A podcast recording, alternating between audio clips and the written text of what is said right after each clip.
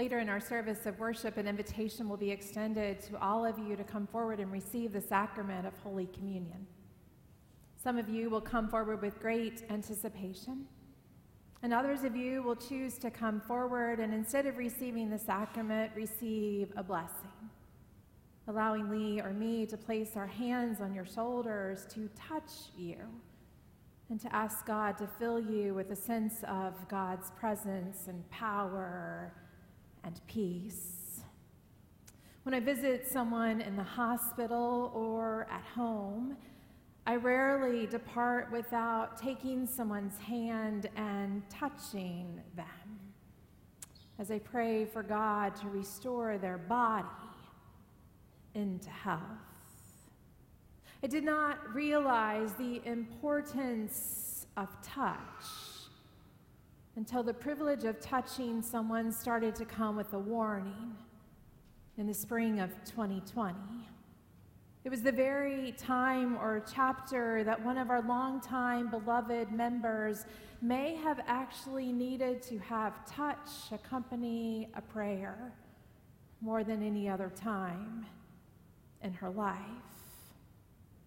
While I went months without seeing most of you in 2020, a week rarely went by during that season when I didn't see Jerry and Mary Lou, a couple who met at our church when they were young adults and went on to enjoy nearly seven decades of marriage. If our doors were open, they were here. If it was your birthday, you may have received a card from them before even your parents. If you were in the hospital, they would visit you. Mary Lou's health started to rapidly decline toward the start of 2020. She was eventually placed under the care of hospice. It was a decision that led to a guest bedroom in their home being completely transformed as the hospital bed became the centerpiece and the walls were completely covered with cards from you and artwork created by many of our children. And it is in this space where we both learned how quickly life can change, how quickly we can be completely transported into strange, unfamiliar territory. Mary Lou was coming to terms with a body that no longer allowed her to do everything she once loved to do as she knew that her days on this earth were also becoming extremely limited. And I was coming to terms with the warnings that accompanied every visit, advice that prevented me from touching her hands whenever we prayed, and visiting her in the hospital when her body could no longer be cared for at home. Little was routine let alone comfortable. And every exchange had the power to fill me with grief as I longed for nothing more than to return to normal, to return to the place where we all were before pandemic began. What moments from these last three years have left an impact on you as they produced a pain that was accompanied by a yearning desire to exchange the unknown for the known, the unfamiliarity for the familiar, the chaos for calm. While our streets and sidewalks became eerily quiet in downtown Washington in 2020, chaos and confusion completely took over our bodies, our lives, our routines. And it was also chaos that our faith could not always make sense of. As so many times, God seemed to be incredibly and loudly absent instead of close and present. The Israelites, for whom Genesis 1 was penned some six centuries before the birth of Christ, know a thing or two about life being disrupted and disordered. They've not only lost their sense of freedom as well as their routine, but they've also been completely displaced from their homes, taken to Jerusalem, in Jerusalem and transported some 500 miles away to Babylon, where they're living in captivity. The Israelites have not only been forced out of their place of worship, their place of worship, the temple, has been completely destroyed. It is no surprise then that life in exile has produced a temptation to instead go along and trust the gods of Babylonia, those who seem to control both their present as well as their future reality, instead of trusting God to one day make a way for them to be able to return back home.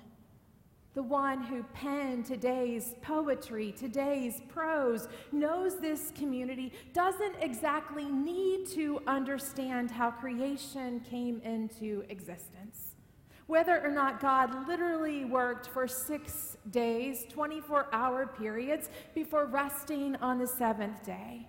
They did not need a doctrine to justify whether God created out of nothing, a theological term that we refer to as ex nihilo, or whether God instead had a few materials with which to begin creating, as verse 2 implies when it names how the earth was a formless void. The displaced people living in exile instead needed to hear how God was present and God still had the power to create order out of chaos. In the beginning,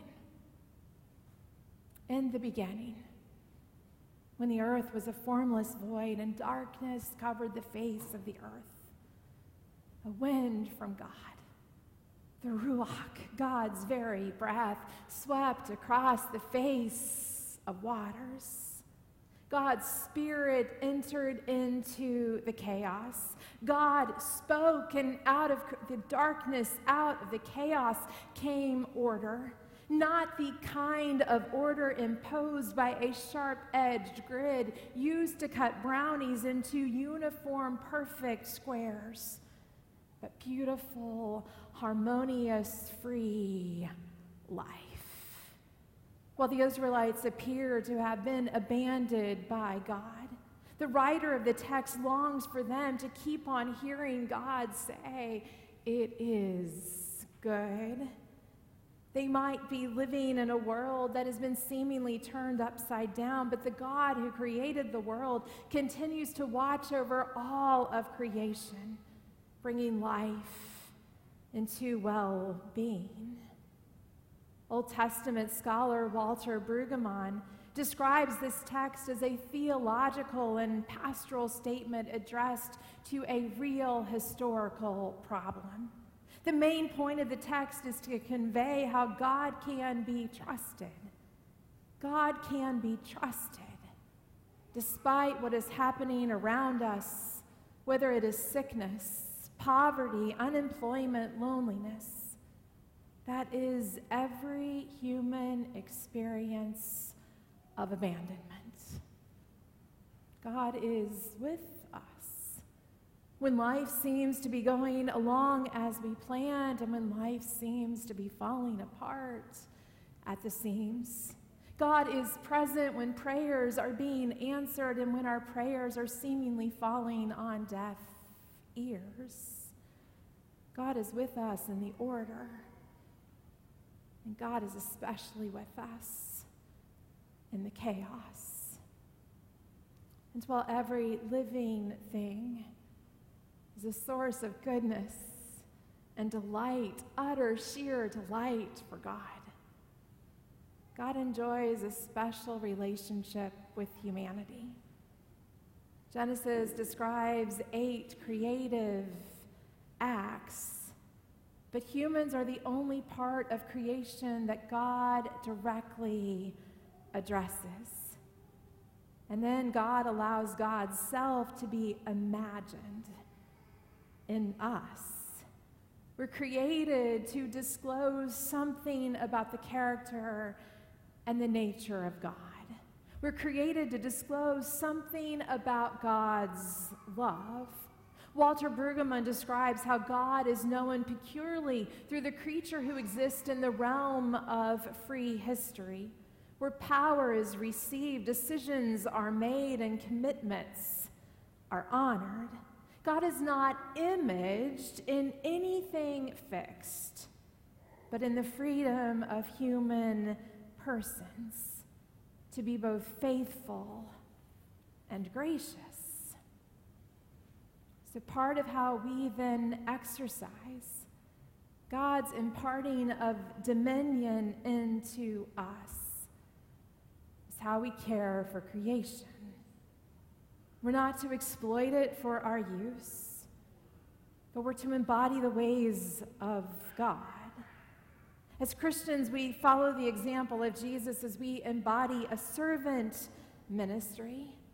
Jesus didn't turn his head whenever he saw people in pain, but he showed up to be present in their suffering. He did not turn people away, but instead chose, actively chose to eat with those that the religious institution deemed unworthy. He didn't shy away from any chaos, chaos produced by an individual's less than ideal choices or societal injustice, but instead showed up and said, I see you, I forgive you, I love you, you can start all over again or I have come so that you might have life and life abundant. Before making a way for that very life, that beautiful, harmonious life, to become reality.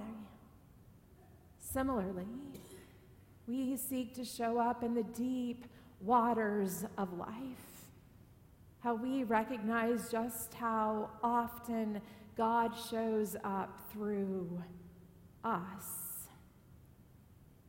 The liturgy of creation then continues not with more activity, but it concludes with rest.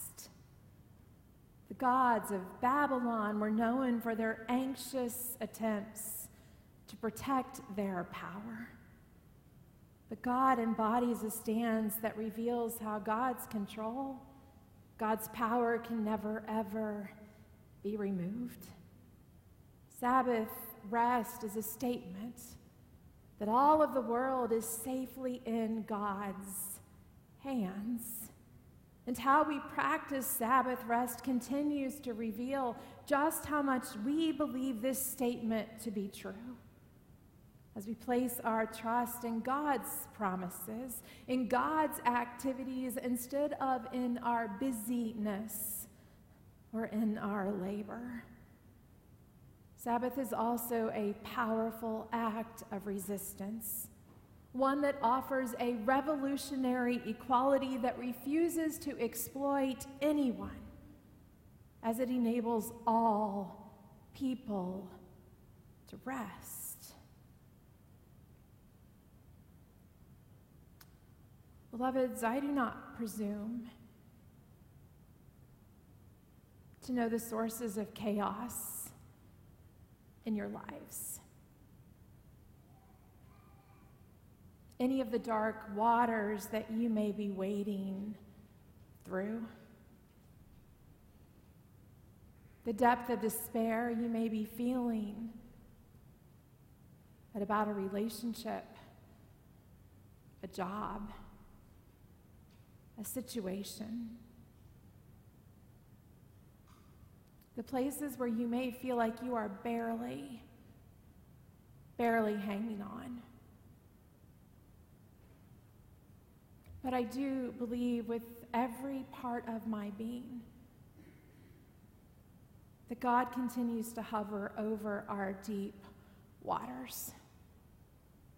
That God continues to breathe God's very spirit into our chaos, into our sadness, into our grief, into our despair, in a way that longs for us to remember how we are truly never, ever alone. And while I can quickly describe for you the places in my life that are filled with acute pain, I can testify even louder about God's goodness, a goodness that continues to come chasing after me. And while it may be tempting to believe that we are all alone, I instead continue to hear the voice of Jesus say, Do not be afraid, for I am with you. And I hear this voice the most whenever people will seek to walk with me, embodying God's all encompassing, never ending love, especially through the moments of chaos and pain. And so may God, who created all of life, remind us of its goodness May Jesus continue to be the very example for us of how we exercise the dominion, the power that we have been given. And may the Spirit continue to breathe harmony, harmony and new glorious life wherever there is chaos. May it be so. Amen.